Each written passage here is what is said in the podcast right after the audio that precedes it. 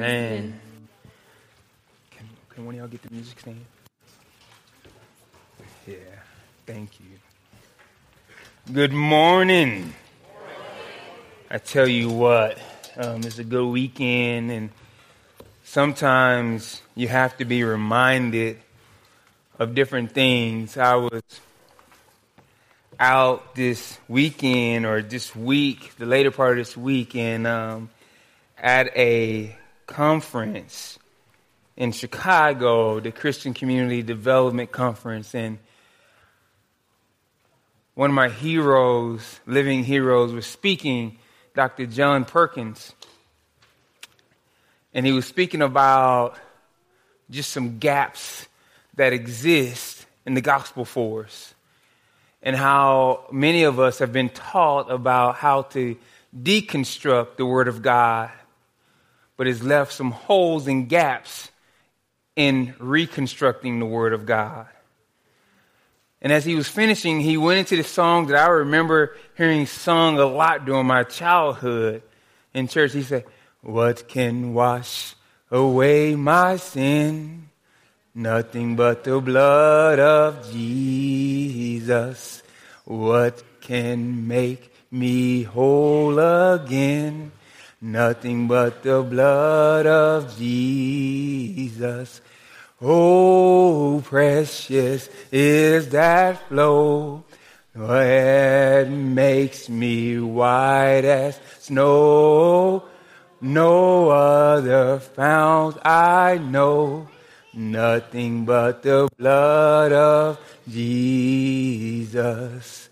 You know, we've been going through these series and we're continuing. We started out in DTR and what it meant to be a part of the church. And we called you into something for a lot that was so big and so daunting. You're like, I don't know if I can commit to that.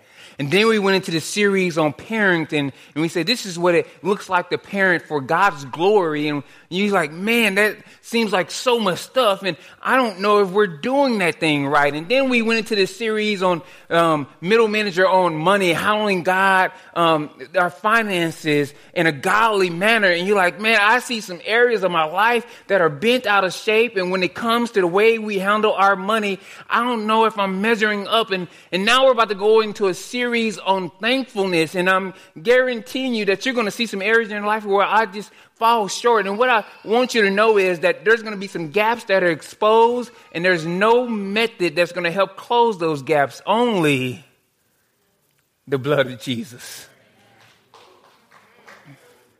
So I want you to be encouraged as we go through here and through this series for all the people that, that, that, stand on the stage here at Highcrest, I ask of them a couple of things, and one of them is to be transparent about where they fall short with the things that they speak from the stage.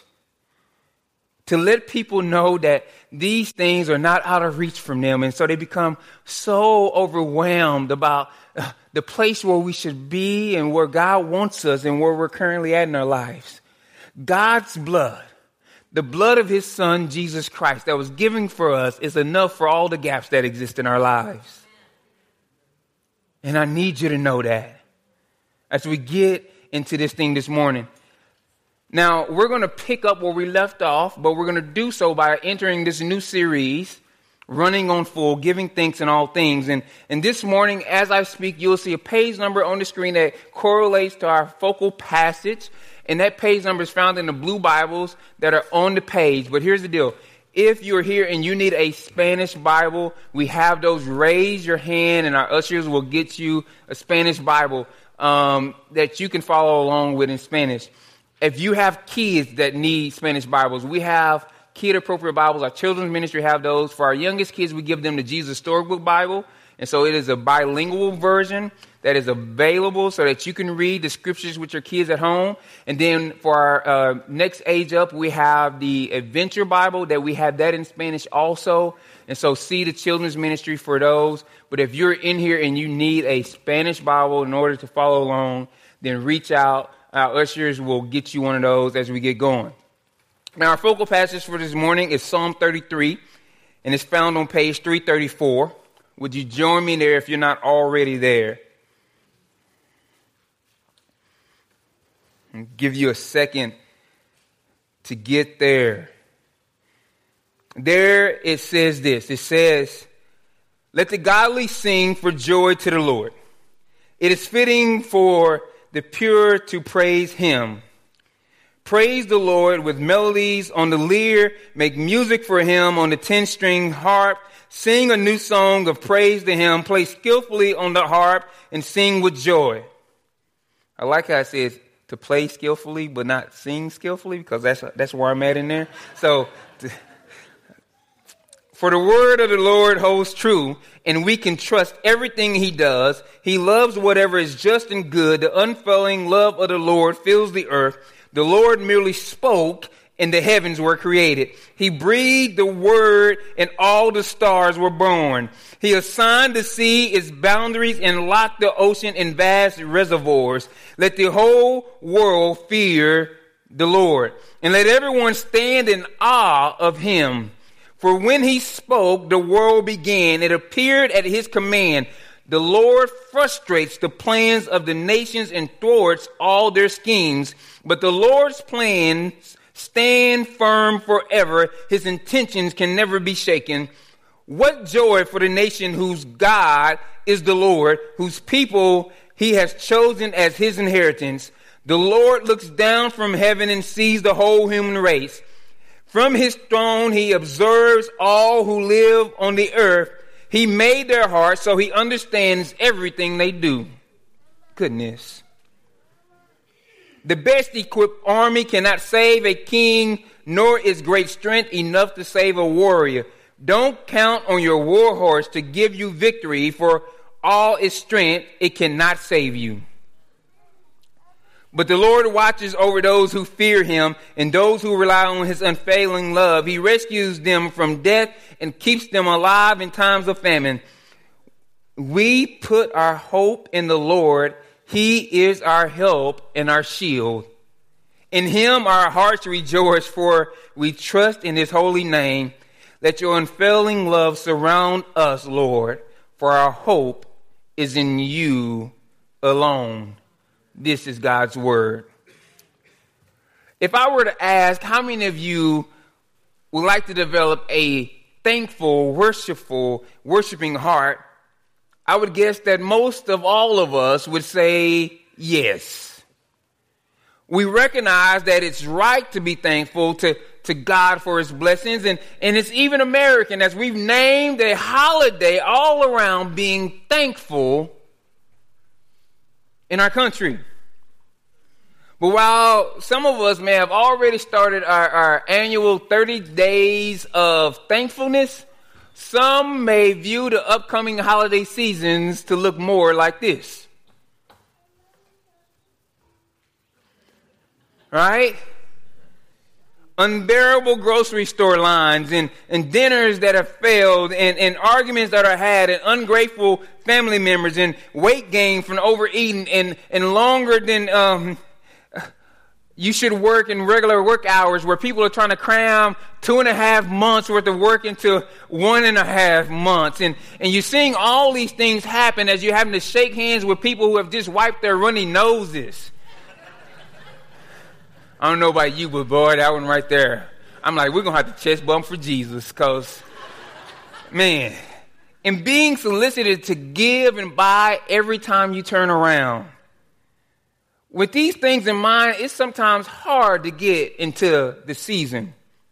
It's hard to have a heart filled with thankfulness. It's, it's hard to ascend to the heights of, of worship when these things happen.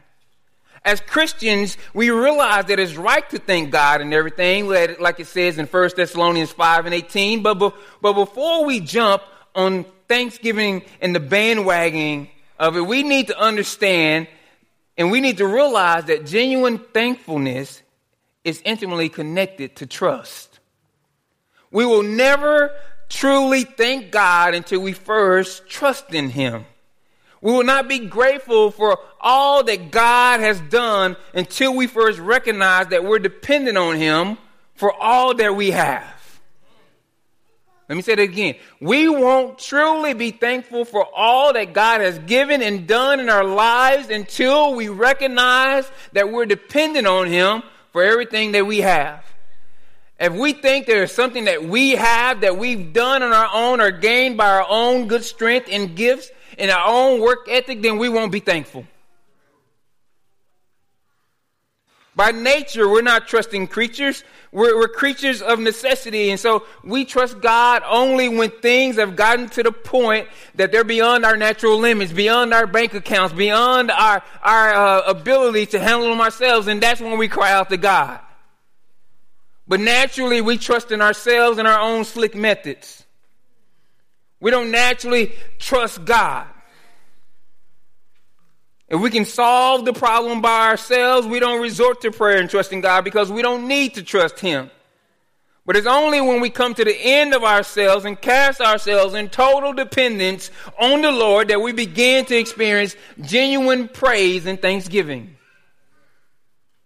Psalm 33 was written to those addressed as godly and pure. I need you to see that. These were people who were actively trying to follow God. They knew the God of the universe and they said, He is my Lord and I'm trying to get this thing right. I truly believe that most people are following God the best way they know how and to the best of their abilities. But that doesn't mean we won't have gaps in our lives. I need you to be encouraged this morning that seeing and being real about the gaps in your life don't mean that you're not trying.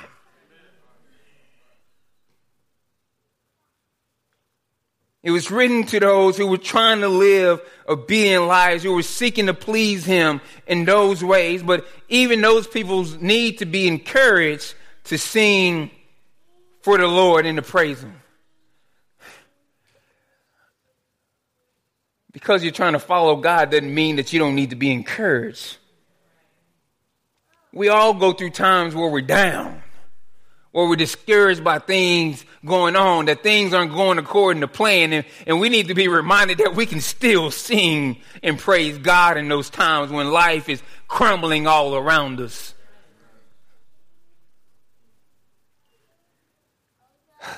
It is thought that David wrote this psalm, and David could identify with the feelings of what he wrote in this song because he had been through many situations when it seems as though everything he could depend on except for God had been stripped away. Baby, you're all right. You can live him in here. He can talk. My son to say amen for me. when God did supply, he found himself flooded with thankfulness and praise. And, and as David wrote, he wanted to make sure that the readers knew that he had thoroughly considered the topic. And so he put the same number of lines in this poem as there are alphabet in the Hebrew alphabet. He wanted you to know from A to Z that God could be trusted. And some of us need to be reminded that while there's gaps in our walk, there's no gaps in the God that we trust. The author of this psalm wanted his readers to see that our hearts are filled with thanks through a funnel of complete trust in the Lord. So let's dive into it. The first of my points is this we need to recognize the power in his word. If we're going to trust in God, we have to recognize in the power of his word. Now, what do I mean by this? Now, we've all had those holiday moments that have frustrated us because someone didn't do what they were supposed to do. Come on, you with me? You know that person that always shows up ready to eat and they were supposed to bring a part of the meal and all they showed up with was their cell phone in their hand?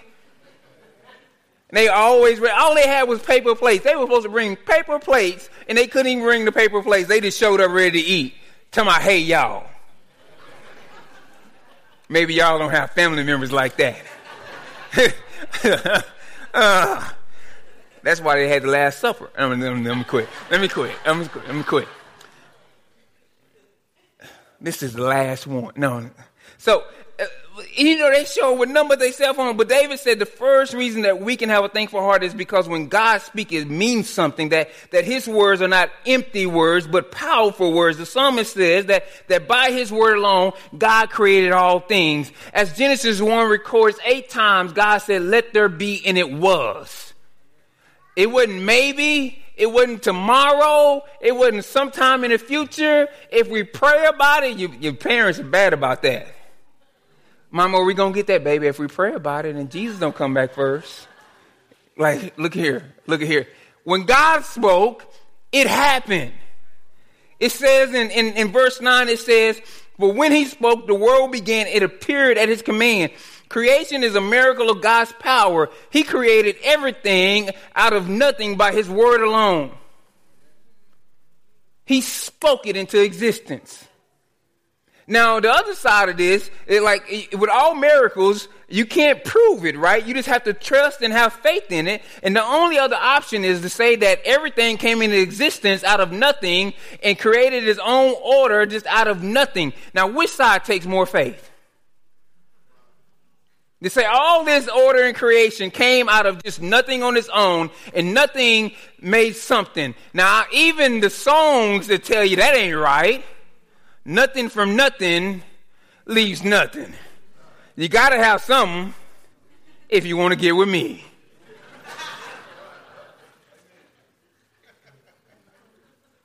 Which side takes more faith? The psalmist then goes on to say, Consider the oceans in, in verse 7. God assigned the sea its boundaries and locks the ocean into vast reservoirs. The only ocean that the psalmist would have made it seem was the Mediterranean or, or the Red Sea, perhaps. And he would have not known that God had, had filled the earth with two thirds full of water and locked them all into their boundaries. But the psalmist pictures God as piling the waters up as a farmer does with hay in piles. And he might have had this image of how God stacked the waters up as the nation walked through the Red Sea and leaving Egypt. Or he, he might have just looked at the oceans that he has seen and the seas that he has seen and seen how they went just to the coast and not much further. But in either way, when you consider the splendor of the heavens and of the oceans, the conclusion is let the whole world fear the Lord and let everyone stand in awe of him. For when he spoke, the world began. It appeared at his command. David is going in. If you to follow along with David in this passage because he's going in, but the psalmist doesn't stop there. He says in verses 10 through 12, he says that the Lord frustrates the plans of nations and thwarts all their schemes, but the Lord's plans stand firm. His intentions can never be shaken. What joy for the nation whose God is the Lord, whose people he has chosen as his inheritance. And I want to tell you this, there has been no nation in history that has made God their Lord. This is that gap that I was talking about earlier. There is a gap that exists.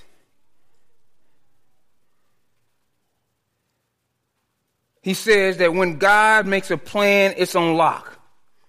When God makes a plan, you don't have to hear well, well what happened was. When God makes a plan, it's not a, it's not a wish, but it's a plan. He says, when others plan, it's a hope, and it all depends on what God wants. But when God says it, it's a sure thing. Are you in your word? Because you need to know what's the sure things in your life. When everything else is, is faltering and failing you and, and crumbling around you, you need to know what the sure things look like in life. When he says, I'll never leave nor forsake you, you need to know that's a lock. God told Eve that her seed would crush the serpent's head. God told Noah that it was going to rain. God told Abraham that through your seed, all the creation would be blessed. God told Moses that this established nation that your people now serve will give you your treasures when they set you free. God told the people that he was going to give them a land possessed by other established nations. God told David that the throne would never depart from his line. When Jesus hung his head on the cross and said that it is finished, the scriptures say that the curtain in the temple was torn from the top to the bottom, meaning that everything that separated God from man had been uh, demolished and, and torn away and put away, and now there was no longer a barrier between us. Jesus, fully man and fully God, all at the same time, spoke and it meant something. We can run on full when we realize the power of God's word. our hearts begin to be ready to feel when we start recognizing the power of God's word, and it continues to do so when we recognize the way that He works. So you need to know the way that He works.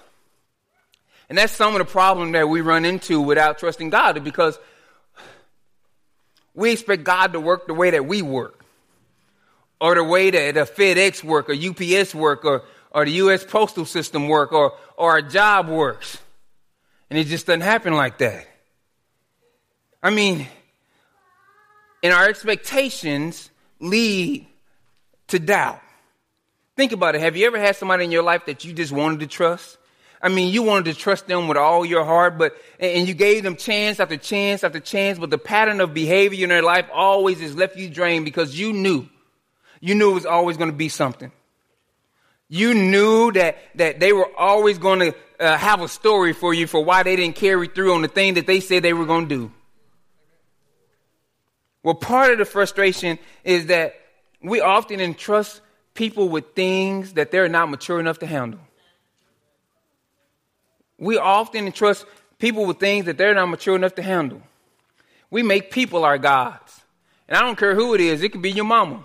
Your mama might be a really good mama, but she makes a lousy God. Your mama can't be your God. Your daddy can't be your God. Your spouse or your kids can't be your God. We entrust things to people that they're not mature enough to handle. But look at why the psalmist says dealing with God leaves us full. Now, we just covered that the psalmist says we begin to th- uh, develop a thankful heart when we recognize the power of his word. But in verse 13, he begins to tell about God's pattern of work. And the first thing we see about the way he works is found in verses 13 to 17. And there he says this. He says, The Lord looks down from heaven and he sees the whole human race. And from his throne he observes all who live on earth. And he made their hearts so he understands everything they do.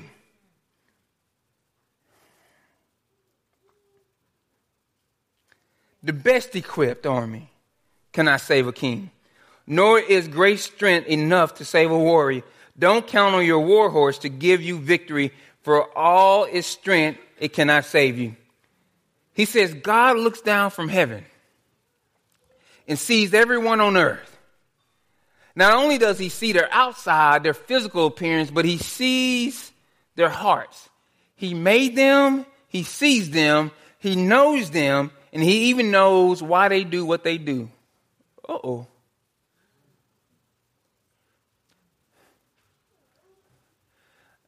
That's, that's a problem. Like, I don't need God all up in my business like that. The psalmist says God sees every person on earth and he knows why they do everything they do. How does that make you feel to know that? That time that you did that, that, that, that chore that your wife really gets on you about, you only did it to get a little extra benefit over here, but you wasn't just doing it out of the because it was supposed to be done and because you loved her, but you was doing for some reciprocation of something? Oh. God sees. He knows why we make that annoying sound when we scratch our throats. You know what I mean. He knows why we do it. He knows why Q-tips feel so good in your ear. Even when all the stuff tells you, you ain't supposed to put Q-tips in your ear, you still be like, man, this feels so good. He knows why that person you love and when you have given chance after chance after chance just won't change. But get this, he also knows what we, yeah, you and me are trusting in. Let me explain. Look at verses 16 through 17. He says that there is a king going out to battle uh, and with what he feels is a mighty army. Is he trusting in the army for victory? God knows. What are you trusting in? There is a soldier, his muscles rippling with strength, mounted on his impressive horse. Is he trusting in his own strength or in the strength of his horse? God knows. The fact is, our human tendency, even as redeemed people, is to perfect our methods and then trust in them. We think if we can just get good enough at sharing the gospel, then I'll share the gospel because then I'll be good enough to share the gospel. That's why most of us don't share the gospel with people outside the walls of the church. It's because we're waiting to get perfect at knowing the Bible and all the theology and all the methods of sharing before we go share. That's why most of us won't serve in certain positions because we're waiting to get perfect at this certain thing that we already know that God has called us to before we start serving. We're trusting in our methods instead of in the God of the universe. God knows. We live in a day that is packed with methods and techniques for how to live the Christian life and how to have a happy family and how to build a successful church. And, and of these methods, they're helpful because most of them are rooted in the scripture, but, but the, we have to remember there's a danger, right? So God does work through those methods. He does use that faith in those methods, but we have to remember that here's the danger. The ever present danger is that we plug in the method and trust in them to work instead of using the methods while we trust in God to work. The psalmist is saying that God does not work through man's strength or schemes, but because if he did, then man would get the glory. So if God did what, what, what only you can do in your own strength, you would think, look at how good we are. Look at how good I am. We wouldn't give glory to God. We just don't act like that. Naturally, we want to look at how good I am. Look at this cake I made and how well I bake. Jesus said in John 8 28, He said, So Jesus said, When you have lifted up the Son of Man on the cross, then you will understand that I am He, and I do nothing on my own, but say only what the Father taught me. In Luke 22, as He faced His, his hardest moment, His greatest test of His life in the Garden of Gethsemane, Jesus said this, Father, if you are willing, please take this cup of suffering away from me, yet I want your will to be done, not mine. Jesus was illustrating what David was trying to say in this song. Yes, Jesus did things, but He did not what was His will, but what was the Father's will. He operated not in his strength, but in the Father's strength. He was not trusting in himself, but in the Father who sent him. Jesus knew as well as David that God doesn't work through the strength or schemes of man. And if we enter this season like we do all the others with some new technique absent of total trust, of relying on God, then we'll leave it just as empty as we came if you're trusting in doing the 30 days of thankfulness as a way of becoming more thankful, but you don't see your heart shift toward relying on God, then you'll leave just as empty as you came because you'll fall short. You'll recognize you'll, you'll struggle every day to find something to truly be thankful about. It can't be just in the method alone. It has to be in this heart that is centered in trusting on Him. Make your list. The 30 days of Thanksgiving is not a bad thing. But don't forget to totally trust in the Spirit of God to change your heart because only He can do that. Totally rely on the Spirit to give you new eyes to see every situation different. You know, I was on this trip, man, one of the, the, the, one of the principles of CCD, Christian Community Development, they say if if you're not committed to staying for 15 years wherever you go, then don't go because you'll cause more trouble and more harm than help. They say after three or four years, I, I know this from experience, you'll lose all your funding. All the people who were initially excited would normally fall away because it's not the new thing anymore. It takes 15 years Here's, here's, and, and I realize like some of the changes I want to see made and different things that nature here in the community and even within our body, right? I, I had this sense of it, God, why is this not happening now? And I was becoming impatient and it was making uh, me hard in some situations. And then me and Joe got to have a minute and we said, it's going to, it's going to be a 15 year journey for us to see FBC become what God has given us a vision for as we develop this friendship together. And you got to be patient. Remember, this is a crock pot thing. This ain't no hibachi. And I'm going to tell you something. A crock pot won't finish it as quickly as a hibachi will. And most of us don't have the skill to use a hibachi. Only God does. when it's time for a quick change, we need to leave that in God's hands because most of us will just burn everything in sight. And I realized that I had been impatient with some things. And that impatientness was in other people. I was trusting in my methods, in my giftedness, instead of in the God of the universe to change hearts and the Spirit of God. And it was causing me to be discontent. Of all the goodness and things that God was doing, I was discontent in what was going on because it wasn't moving as quickly as I thought it should. Man, I, I, I'm going to tell you something.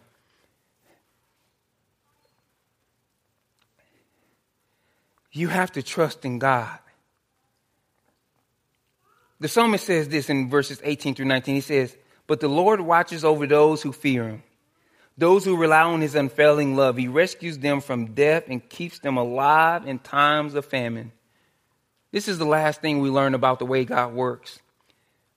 Now, in verse 13, the psalmist says that the Lord sees everyone on earth and he knows why they do the things that they do. But in verse 18, he says that he watches those who fear him. In the same way that a parent is seeing all the kids on the playground, but pays special attention to theirs, he says that God favors those who have trusted in him. He pays special attention to them and blesses them. Why, why, is this important? He says that God looks with favor on those who fear him and trust in him to deliver them from overwhelming situations. In other words, God's means of working is not to find people with slick methods and bless them, but rather to find people who trust in him and bless them. Most of us are too busy looking for the right method instead of trusting in the right God. These people are not described as strong and self-sufficient. In fact, they're in grave difficulty. They, they're facing death and famine, as you see in verse 19. People who learn to be thankful must first learn to trust in God. And, and people who learn to trust in God at some point must be stripped of every human prop and idol and false God that they look to instead of God alone for deliverance. Are you being stripped down?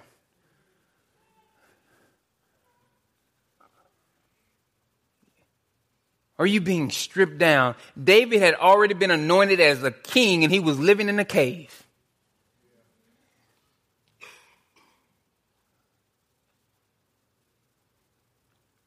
As Paul put it, he says, we, are, we were crushed and overwhelmed beyond our ability to endure. And we thought we would never live through it. In fact, we expected to die, but as a result, we stop relying on ourselves and learn to rely on God who raises, raises the dead. The same spirit that raised Jesus from the grave lives in you. How many of you believe in that this morning? The power of the same spirit that raised Jesus from the grave lives in you. The psalmist ended his piece by saying that those who are ready to have thankful hearts will recognize God's power and they will see the way that he works in three ways. Those who are ready to feel will have patience, they'll have joy, and they'll be consistent in prayer. Let me say this again. Those who are ready to feel will have patience, they'll have joy, and they'll be consistent in prayer. But realize this, that you can't be patient, you can't have persistent joy, and you can't stay consistent in prayer without the power of the Holy Spirit because in your own strength, you will naturally not be able to do it. Can you remain patient?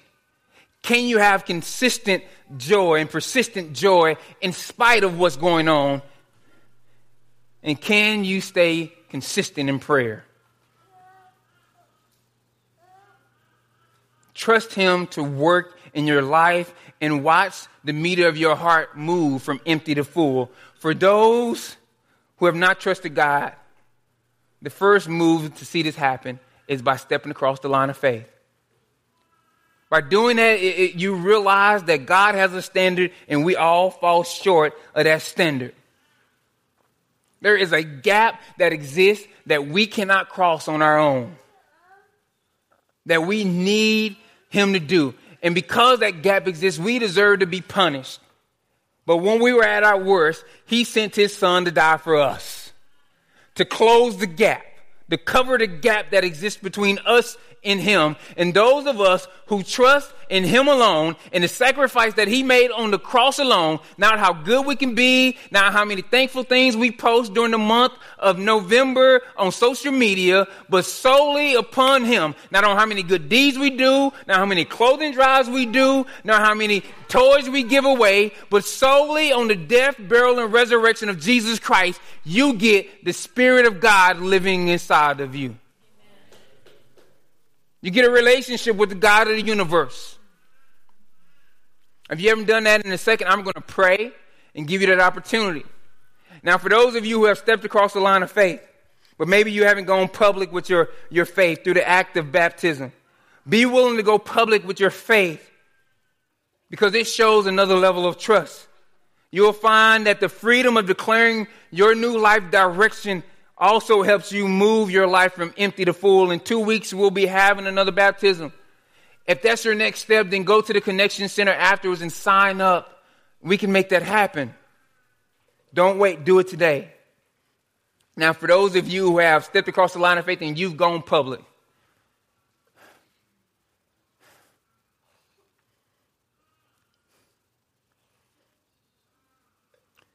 dig into his word and find the promises of God that won't fail you. Be willing, ask for the Spirit in prayer to help you be patient, to help you have persistent joy, and to be consistent in prayer even when you don't feel like it. Ask for strength to do what you can't do on your own. Let's pray. Father, we thank you and we love you.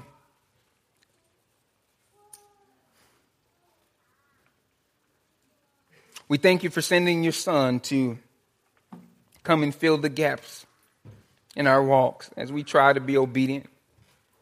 If there's someone here this morning, Father, who's been trying on their own and keep seeing themselves fall short, and therefore they have given up hope. Maybe they came today as their last hope, hoping to hear something or find something that would change their trajectory in life.